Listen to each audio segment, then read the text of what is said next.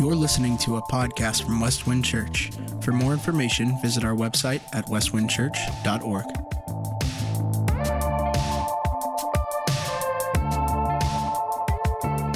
Thank you, Jason. Good morning. Happy Father's Day for sure. How many grandpas we got out there? Because that's a different deal. Let me see the grandpas. Grandpas, stand up. Come on.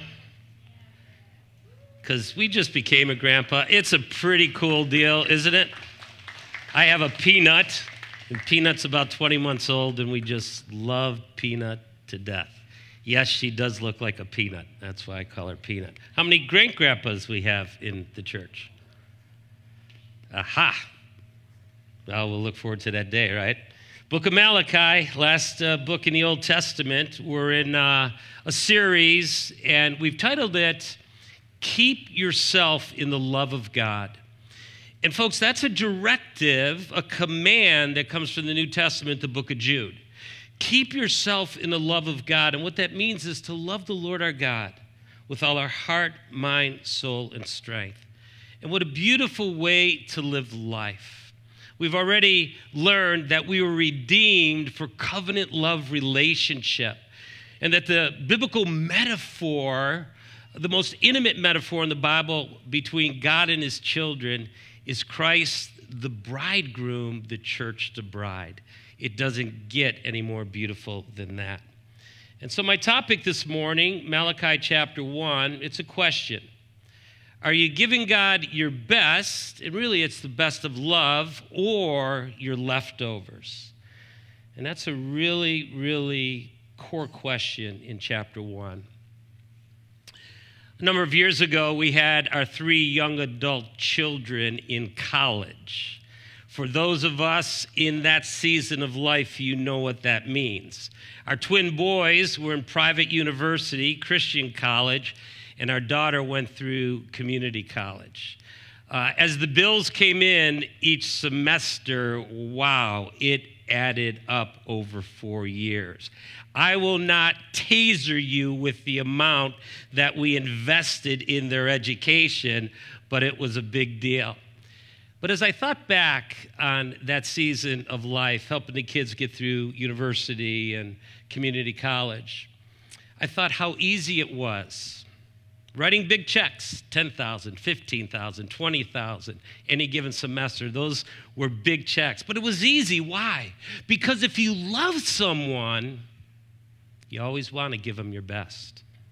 And so our boys had beautiful education at Christian universities. Our daughter went to two community colleges, got two degrees. We're so thankful. I hope when you read the Bible, you see a litany of people who literally gave God their best. So I want to just do kind of a, a little bit of a uh, survey of the Bible, starting with Genesis. You have an individual, his name is Abram. Remember, God's calling his life, hey, Abram, leave everything that brings you security a world class city, Ur of the Chaldees. Leave your family, leave your property, leave it all behind, pack up, and go to a land by faith that I will show you. He had no idea where he was going, and he did, all in. How about Noah? Sometimes we gloss over what Noah went through. You ever been down to the, uh, to the Ark thing in Kentucky? If you haven't, this is cool. Actually, this is a real uh, ark and it's patterned after the biblical dimensions. It is astounding to get a tour of that. But Noah spent how many years, students? Who can tell me? Just say a lot. How many years, students? All right, a lot. That's right. Adults, how many years? A lot. 120. 120. I'll be in heaven before that number's hit. Noah spends 120 years building this vessel, and it's real, those are to the dimensions in the, in the Bible, to do what? God was going to bring judgment. But God gave the people 120 years to repent of their sins and, and trust the Lord by faith. First Peter says he preached righteousness, but no one listened. Every sermon fell on deaf ears, but he was all in. How about Esther? Again, a teenager. married to a king in the largest empire in the world, uh, Persia, 127 provinces, and she risks her life to save her people from genocide. Shadrach, Meshach, and Abednego, I like those guys. Not going to bow down to your idols, your pagan gods. You're going to pay for it if you don't. They did. They were in a fiery furnace. Who met them there? Jesus. It's quite remarkable. And then you open the pages of the New Testament, and there's another teenager profiled. Her name is Mary. She's 14, 15 years old.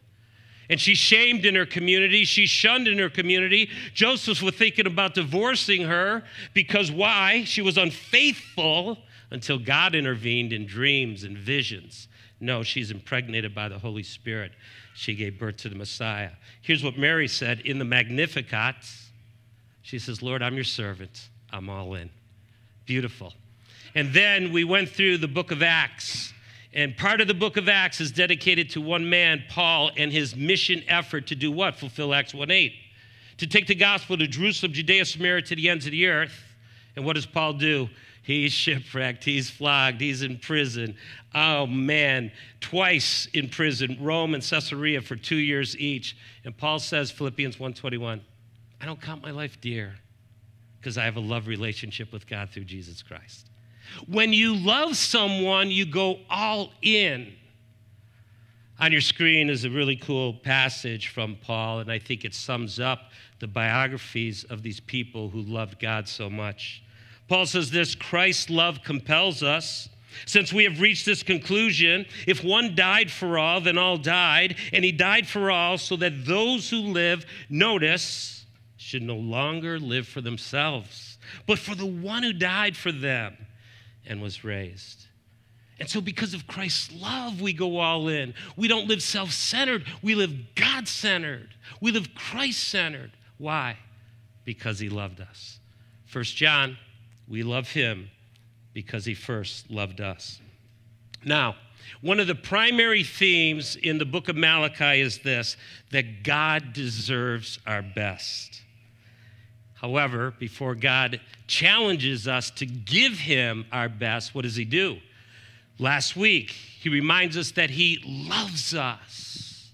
And then he has a beautiful picture.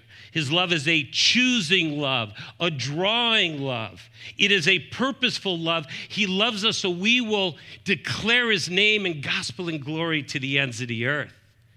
And so before he calls us to give our best, he pours out his love for us through Jesus Christ. What a blessing.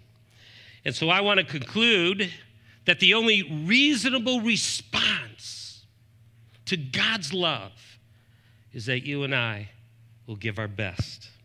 And so sadly, we come to a passage this morning, I hope you have your Bibles open, Malachi chapter 1. We're going to start at verse 6. We come to a passage that's the antithesis, the opposite, if you will, of what we just talked about the people of God are closing off the New Testament, 430 BC, after all God had done for them, redeemed them from slavery and bondage in Egypt, made them a covenant people, gave them the holy word, gave them the promised land, blessed the socks off them. And you know what's happening? Half hearted love, compromised love. Their hearts have gone cold against God. They're not giving their best, folks. We're going to see they're giving their leftovers. And so, the question all of us have to do this morning, by His Word, by His Spirit, is to ask God, where are we in our love journey with Christ? Do we love the Lord our God with all our heart, mind, soul, and strength? Or are we giving God our leftovers? I hope you have your Connect card. I want to share with you the blessing. It's this because of God's great love for us through Jesus Christ, we should give the Lord our best. It's just reasonable. He's poured out his love at Calvary. So let's give him our best. So, three best this morning. Number one, give God our utmost honor. Look at verse 6 and on. We read, A son honors his father, a servant his master. And then notice what God says If I am a father, where is the honor due me? If I am a master, where is the respect due me? Says the Lord Almighty. It is you, O priests, he's calling out the leaders, the worship leaders, who show contempt, disdain for my name. But you ask, How have we shown contempt for your name? If you're taking notes, I really want to encourage you. The word for honor in this passage is very important in the Hebrew. It's uh, kabed, and it literally means heavyweight. So don't think in terms of overweight, too many pounds. Think in terms of heavyweights. Uh, a person who's very important, influential, a person who has great significance and value in your life. That's how God should be to us because of his love, because of his redemptive work. But what happened to Israel? They didn't look at him with that kind of honor, they had looked at him with disdain. They were doubting and questioning God's love. And boy, the relationship, of course, was struggling. So when you think about how Israel viewed the relationship with God, one word came to mind they devalued it. And when you devalue something, that's a huge thing in a relationship. So let me give you a picture of devaluing. 1987, I'm living in Israel studying.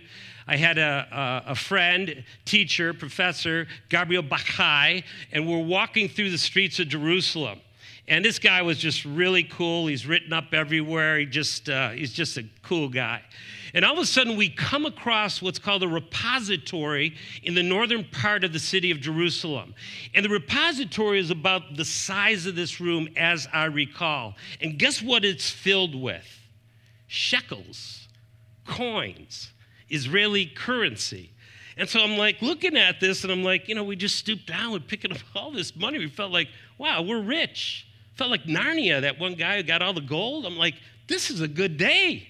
And Gabi's just laughing at the students, and he says, Guess what, guys? A few years ago, the uh, Israeli currency was devalued 1,000%. And Jim, you know way more about what that means than I do. So here's the little bit I know. It would be analogous if you had $1,000, right? And by the way, we used to print $1,000 bills in America. I've never had one or seen one. Anybody know what the president is, is on here? This be good for your history. Go ahead. Close. It's a weird name, Grover. Yeah, Grover Cleveland, way to go. So they start stop printing that in the mid 40s. But just imagine you got a thousand dollars that day in your left pocket, and then it flips, the currency gets devalued, and guess what it's worth? One dollar. That's what happened. That's what happened with Israel. Can you imagine? Again, I love you, says the Lord. Really? How have you loved us? Well, I chose you. I blessed you. I redeemed you. I gave you my word. I gave you a promised land. I've done some great things. And yet, all of what God had done, they devalued. And, friends, that's a really difficult place for God's people to be in relationship with the Lord. Now, Look at verse 6 again, because how they treated, and you'll see this all through the argument in Malachi, God will say something and they respond. And the sarcasm is just over the top. Look what happens. Malachi 1 6, but you ask, How have we shown contempt for your name? There's a self righteousness there, it's a dishonorable response. And how sad it was. So, you know what God does? He appeals to two things. He appeals to common sense. The first appeal is he's appealing to the fifth commandment, and what he says comes right from Exodus chapter 20, verse 12. He says, Listen, sons honor fathers, daughters honor fathers, children honor parents. If that's true in human terms, how much more so the children of God should do what? Honor their heavenly father. If you can't capture that, a servant honors a master, an employee, an employer. How much more so should we, God's servants, honor the master? And so the sad thing is, they just weren't doing it. And so it's Father's Day, kids, and I want to just give you kind of a, an encouragement. The fifth great commandment is what God appealed to. And when the Bible says honor your father and your mother, he means it. You know what it means? That your parents have significance in your life, that they are heavyweights. when they speak, when they encourage, when they correct and instruct, when they say, hey, the tablet, the cell phone, the computer needs to be shut down, what do we say? Yes, mom and dad. Sometimes.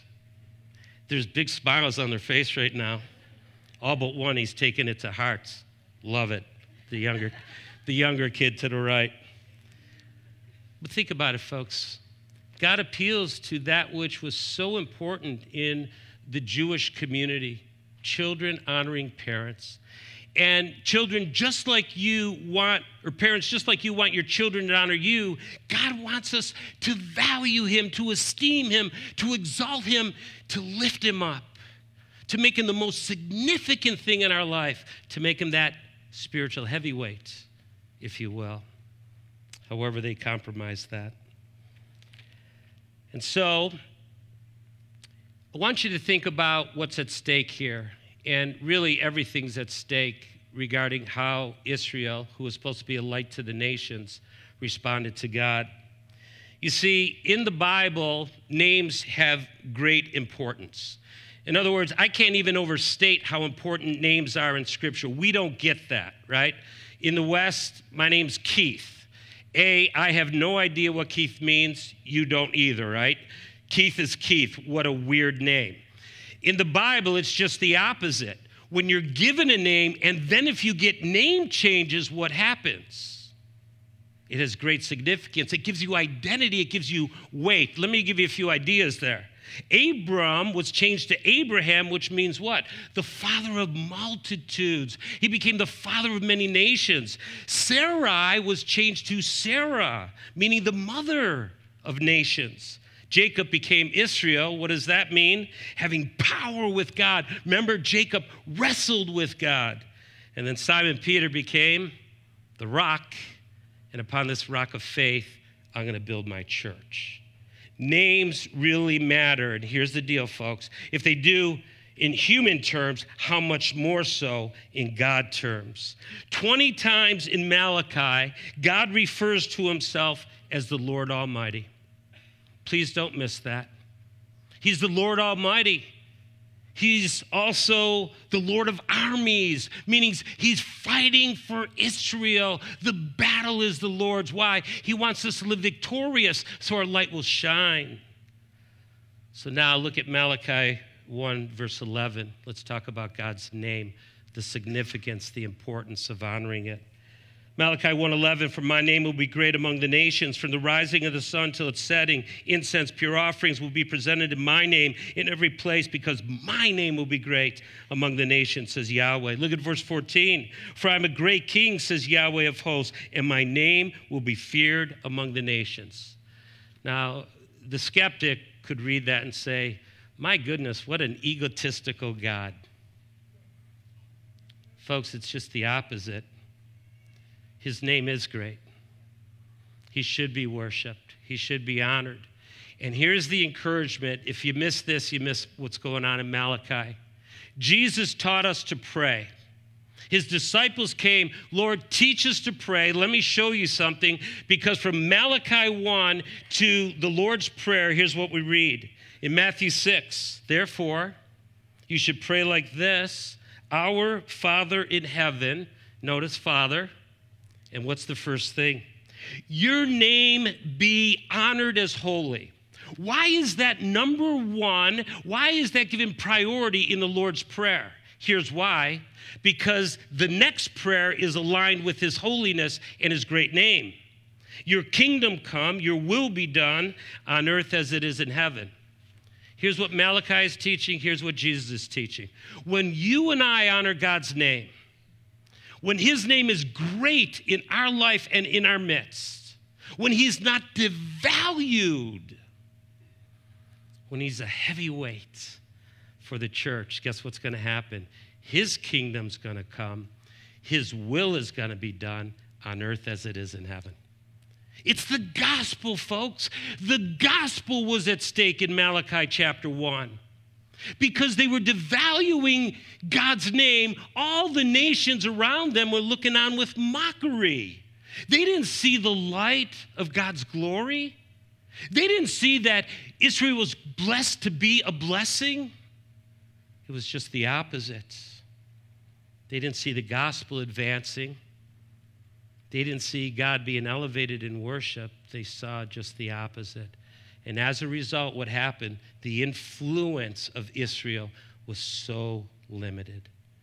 And so, friends, a few verses to encourage you to honor his name. So his kingdom will come, his will be done, the gospel will be advanced. Look at Zechariah 14 9. I love this. The Lord will be king over the whole earth. That's the gospel advancing. That's Acts 1 8. On that day, there will be one Lord. Notice this, it's so cool. And his name, the only name.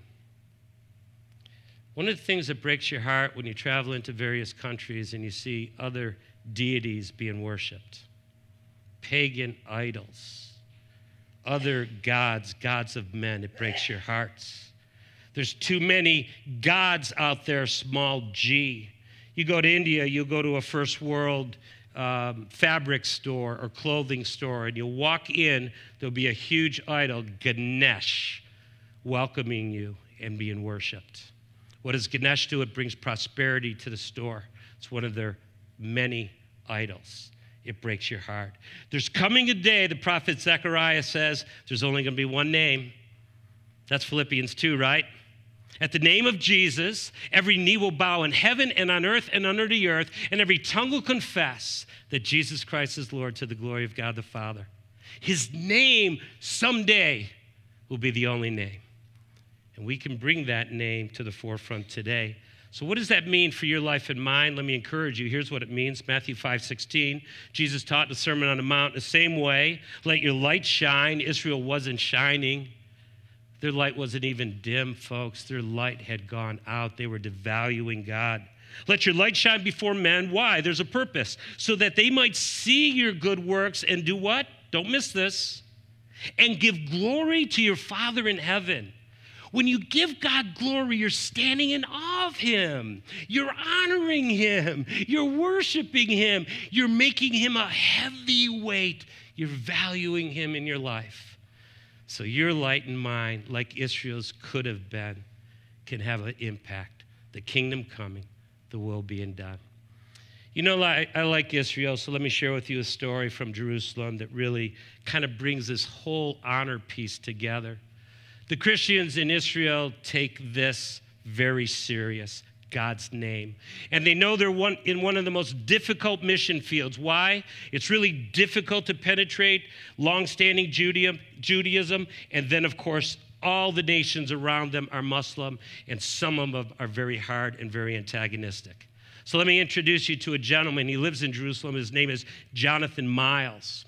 In many of the Muslim countries around Israel have children born with heart defects, these little babies, these tiny ones. And those other countries don't have the first world resources like we're accustomed to. And so he began a ministry. It's a beautiful ministry, Shevet Achim. I would encourage you to go online. It's remarkable what they're doing. And they minister to Iraqis, they minister to Syrians, they minister to the Gaza Strip. If you know anything about the Gaza Strip, that's where Hezbollah and Hamas is, the two terrorist organizations giving Israel the most trouble. Here's a Christian man bringing in medical service, caring for children with unique needs. And God's working. So one day, picture this Jonathan's down in Gaza. This is enemy territory, folks. This is a tough place to be among the Palestinians. I can't even get in there when I go. So he's there trying to bring medical relief to bless families, to bless children in needs. And he's waiting to meet the child, waiting to meet the family. And there's this huge Palestinian who kind of got in his face. What are you doing here? And he kind of pushing him around, bullying him verbally, and, and really kind of harassing him. And so finally, Jonathan said, Well, I'm a Christian and I have this ministry, and we're trying to care for children who have heart defects, and we're here to perform surgery. Just like that, folks. This hardened Palestinian, anti Christian, anti Jew had his heart softened. He says, Follow me. They went from home to home. They found the family and the child, and the rest was history. This was a guy preparing to be a part of Hamas and Hezbollah. His heart was softened because he saw the witness, the light of Jesus Christ. And guess what happened? Jonathan and this gentleman became friends, and he is sharing the love and gospel of Jesus Christ with him. Friends, that's tough ministry. So, what does it look like in your life and mine? It's real simple. God, because I love you, because you're great, because you're magnificent, because I want to put your glory and gospel on display, I'm going to live light filled. I'm going to bring a cup of cold water in the name of Jesus. I'm going to share Christ in word and deed. Use me, Lord, today, right now. That's the privilege. Israel devalued. We have the privilege to value, to decrease so Christ increases in our life. May it be so. Best number two, giving God our heartfelt worship. Our heartfelt worship. By the way, why don't you stand with me because this is a longer passage, get your blood flowing. And I'm so proud of these students down here, a lot of note takers. That's so cool. Grayson's not taking notes, but he listens good, right? See, me and you. We got this special relationship, so I can I can call you out, right? You you call me out every now and then. All right. All right. One, six through 10. Actually, we are buddies. We are buddies. This, this guy loves the Lord. He serves the Lord. Malachi 1, 6 through 10. Yet you ask, How have we despised your name? And notice what's going on here, folks. This is really hard stuff. Can you imagine God saying this to you, saying this to Westwind, saying this to his church? By presenting defiled food on my altar, you ask, How have we defiled you? When you say the Lord's table, is contemptible. When you present a blind animal for sacrifice, here's what God says Is that not wrong? And when you present a lame and sick animal, is it not wrong? He's appealing to them in love. Bring it to your governor. Would he be pleased with you or show you favor? Ask the Lord of hosts. And now ask for God's favor. Will he be gracious to us? since this has come from your hands? Will he show you any of your favor? Any of you favor, ask the Lord of hosts. And this next paragraph, guys, is shocking here because how important temple worship was, how central worship was to Israel. Here's what God says things were so broken in their love relationship. He says, I wish one of you would shut the temple doors. Let's contextualize that. It would be like Christ saying, Why don't you just shut Westwind's doors, lock the doors, forget about worship? Sound harsh? I don't know. But it got so bad. God became so devalued. They came and they were just going through the motions. It was just routine, it was half hearted. Ugh. It was horrible. So shut the temple doors so you will no longer kindle a useless fire on my altar. I am not pleased with you, says the Lord of hosts, and I will not accept no offering from your hands. Please be seated. So, what's going on here? I can't go into all the details, but when you read the Old Testament, here's what you're going to discover. As an act of worship, the Old Testament law required people to do what? Offer sacrifices. It was just part of worship then and in Jesus' day. What were the sacrifices about? To pay uh, for sin. It was a, a picture of the coming atonement. It was a picture of the lamb slain from the foundation of the world. It was a picture of what John the Baptist said Behold, the Lamb of God who takes away the sins of the world. So, part of the sacrificial system, yes, was, was an atonement for the sin in real time, but it ultimately pointed to the most important thing the death, the burial, and resurrection of Jesus Christ. They were mocking ultimately what God would do through the sinless, unblemished Lamb, Jesus. So, what kind of offering did they bring? My goodness, it's sad. Blind animals, lame animals. The text says animals that were even stolen. How could Israel even comprehend that they would get God's attention and they would honor him in worship? And so Hebrews says this because so much was at stake again regarding our great high priest, our sacrificial lamb, Jesus, the lamb slain from the foundation of the world. Track with me. He says, Every priest stands day after day ministering and offering the same sacrifices time after time, which can never take away sins. So, what they did back then was, again, prefiguring Christ. And it was so polluted. But notice, but Jesus, after offering one sacrifice for sins forever, sat down at the right hand of God. He is now waiting until his enemies are made his footstool. For by one offering, and this is beautiful, Jesus has perfected forever those who are sanctified. Friends, think about the difference between Israel and the church. Year after year, sacrifice after sacrifice, blood after blood. Jesus now, the sinless, blameless Lamb of God, sacrifices life once for all. We look back and we say, Hallelujah.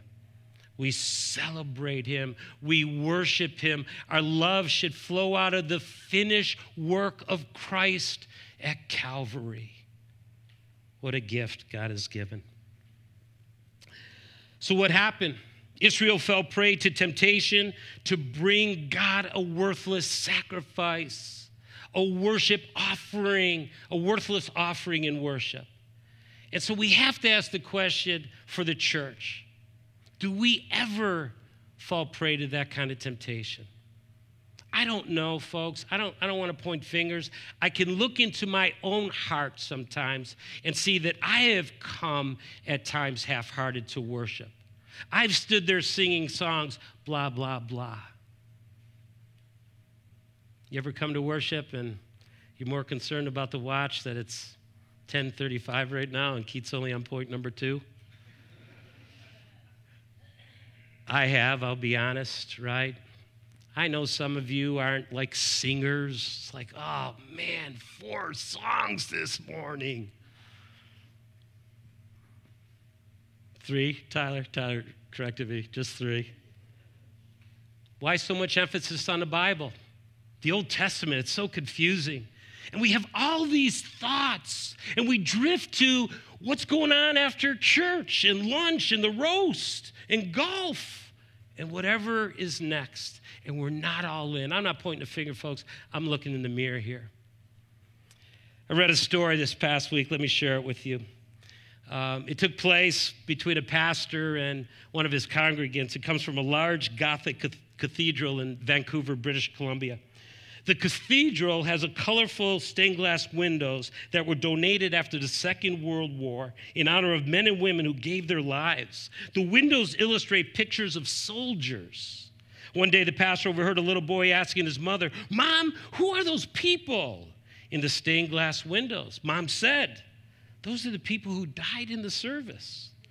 And the little boy said, Mommy, would that be Sunday morning or Sunday evening service? Now, here's the encouragement. I don't think I've ever seen anyone, but I have seen folks check out, and I've been part of them. How do we, dear friends, give God our best when we come to corporate worship? How do we prepare during the week and even Saturday night to come Sunday morning to give God our best in corporate worship? You have to figure that out. I know I have to do. I know one thing I always do, always. I just have to get up early and, and just meet God and get calibrated. I just have to. If I don't, if I'm rushing, I'm in trouble. One of the things we did some time ago at Westwood was create sacred space for our servants sacred space in worship so we could pray together, we could relax, we could enjoy fellowship. Why? So we're not rushed into God's presence. I don't know. Think it through. Worship is a privilege. They didn't give God their best, they gave their leftovers. Let's be different. Let's give God our best. Let's go all in. Now, a few application points and uh, just as encouragement, there's so much we could say about corporate worship. But can I give you a few verses? Hebrews 13, 15 through 16. Check it out on the screen. Here's what Hebrews says Therefore, through him, let us continually offer up to God, notice this next phrase, a sacrifice of praise that is the fruit of our lips that confess his name. Don't neglect to do what? To do what is good and share, for God is pleased with such sacrifices. You know what a sacrifice of praise is? just testifying of his greatness standing in awe of god ecclesiastes 3.14 we call it here at westwind god stories but i'll tell you when you sing when you when you just give your heart to God through song, there's something beautiful about that. God inhabits the praise of his people. And how about this doing good thing? Sharing, being generous with each other, our time, our treasure, our talent, and touch. This past Thursday, we had a really cool question, and I thought it was beautifully answered, but I want to add one caveat. The question was how can we be more of the body of Christ to care for each other in real time? And one of our elders responded says, You know, this is 1 Peter 2. We're priests. We're all called to do this thing. But you know what in Scripture? There's 33 one another's in Scripture. Let's do some popcorn one another's this, this morning. Give me a one another in Scripture that you and I could apply even this morning to do what? To do good, to share. Go ahead. I'm listening. God's listening. Got a one another? Yeah, confess your sins to one another. Very good. Keep going. Bear one another's burden, so fulfill the law of Christ. Keep going, nice and loud. Love one another. That's three. We got 30 to go. It could be noon. It could be noon.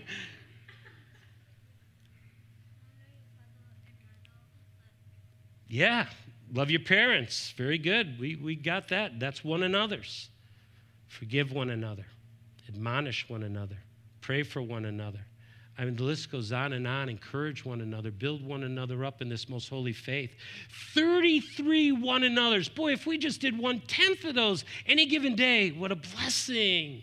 That's why, and I, I just want to jump because of time, John, if you would, to Ephesians 4. Let me show you this. Talk about application to corporate worship. All bitterness, anger, and wrath, shouting, and slander must be removed from you, along with all malice. Notice this and be kind and compassionate to who? One another. What a great way to do body life, to do worship, forgiving one another just as God has also forgiven you in Christ. Therefore, be imitators of God as dearly loved children and walk in love as the Messiah also loved us and gave himself for us. And notice the final phrase a sacrificial and fragrant offering to God. That's worship when you live like that. When you implement the one another's, whether it's at a coffee shop or mowing a lawn or here in corporate, it's part of our worship. And it's pleasing to God. And what a joy. Now, finally, best number three giving God our prized offerings. Look at verses 12 and 13. We're going to close out. But you are profaning it when you say, The Lord's table is defiled and its products, his food is contemptible. You also say, Look, what a nuisance. And you scorn it, says the Lord of hosts. You bring stolen, lame, or sick animals. You bring this as what? As an offering. And then God rhetorically says, Am I to accept that from your hands? Ask the Lord, Of course not. He's not pleased, He won't accept it. Friends, your life and mine, period, is an offering to God. The question is is it acceptable? Or are we giving God our leftovers? And so I would suggest this the ultimate test of how much we love God, value His name, worship Him in spirit and in truth is the kind of offering we bring. And so, Scripture is filled with beautiful offerings. I won't go there because of time, but if you remember the uh, gal, she was a widow, Jesus highlighted. People were giving a lot, rich folks dropping in all kinds of coins, big accolades. And here comes a widow. You know what she does? She drops in a penny or two. And Christ highlights her as being someone who went all in, who gave why she gave her all. We have that kind of privilege today to give God our all. But the question we have to ask is do we give God our leftovers? And friends, again, I have to think first for Keith, for my family, and I ask questions. Okay, Keith, where are the leftovers? Could it be that, oh, you enjoy an hour, hour and a half of news and then five minutes in the Word before you go to bed? Is that giving God leftovers? Could it be that we pour ourselves out into our employments, our vocations, which we should, right? Do everything unto the Lord. But then we come back in church and maybe we just sit and we're sidelined. We're not getting our hands dirty for Christ. I don't know. God has to work that in yours. Are we giving Him our best or our leftovers. We're affluent, we know that, right? We're in affluent America, and Waukees pretty affluent, and our surroundings. And so we enjoy a lot homes, our vacations, our cars, our this, our hobbies. We're generous with ourselves. Are we that generous with God? Again, I'm looking in the mirror, I'm not pointing a finger. But we have to take some assessments to see if God is getting our first fruits, our best. And so let me close with this. Paul, writing to the Roman church, gave 11 chapters of theology. And based on 11 chapters of theology, he has two verses that sum up what we talked about this morning. Stand with me. I'm going to read that. Jason, uh, Dean, you can uh, prepare yourself. In fact, can you see it on the screen? I'd like to read it with you. Would that be okay? This is a summary statement of everything he taught about God's great work through Jesus Christ. And then he says, on the basis of what God has done for us through Christ, here's how we're to live. Can we read it together? Therefore, brothers, by the mercies of God, I urge you to present your bodies as a living sacrifice, holy and pleasing to God. This is your spiritual worship. Do not be conformed to this age, but be transformed by the renewing of your mind, so that you may discern what is the good pleasing and perfect will of God. Folks, this is what Jesus prayed. Your name be holy, right? Your kingdom come, your will be done. When we live like this, when we offer today our lives a living sacrifice, it's a holy sacrifice. It's pleasing to God and it's an act of worship. Notice the reality. You're going to prove in your life, and I'll prove in mine, the good, acceptable, and perfect will of God. There is no better way to live life. Pray with me, please. Father, thank you. Timeless truths. And we want to humble ourselves before your throne of grace, Lord, and say, We need you to live out these beautiful truths. We want to honor you, Lord. We want to make your name great in all that we do. We want our light to shine. Father, may it be so. We want our worship to be pleasing and acceptable, to never, ever, Lord, give you leftovers. I pray, Father, Romans 12, 1 and 2 on Westwind. May our lives testify of the great work that Jesus Christ has done to his glory, so your will would be accomplished on earth as it is in heaven. In Jesus' name we pray. Amen.